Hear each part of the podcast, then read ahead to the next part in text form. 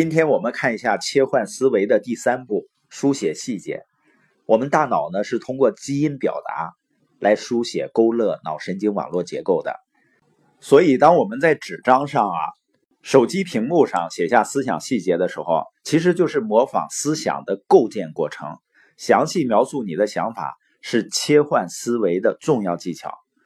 大家应该都有这样的体验啊，就是你把一个事情写下来的过程，把自己的想法写出来的过程的，能够巩固记忆，并且呢帮自己厘清思路。通过把潜意识思想和意识思想的可视化，能帮助你辨明哪些消极思想需要驱除。书写细节呢，就是在纸上勾勒出你的思想路径。研究表明呢，当我们在书写的时候啊，我们所有的脑区都会积极参与这个过程。因为书写呢，它是一个复杂的认知和原认知的过程，需要深度的思考。研究表明呢，人在书写过程中进行思维和决策的时候，额叶活动变得异常活跃。同时呢，书写的方式也非常关键。用笔呢，写出一段文字性的传统笔记已经过时了。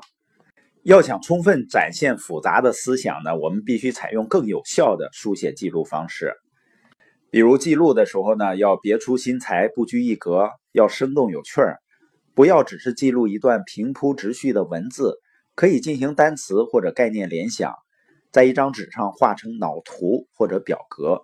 可以用多种颜色进行标记书写，也可以添加各种线条和图案，把头脑中的印象呢毫无保留地表达出来。现在的很多人呢喜欢用思维脑图的方式去表达。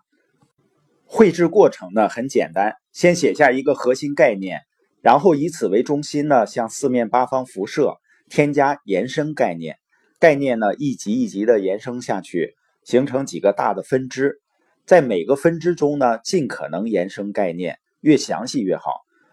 直到探索遍思想的每一个细微的角落。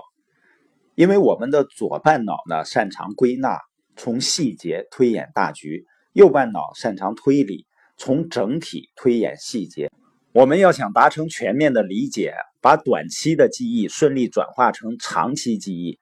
左脑的归纳思维和右脑的推理思维必须紧密合作。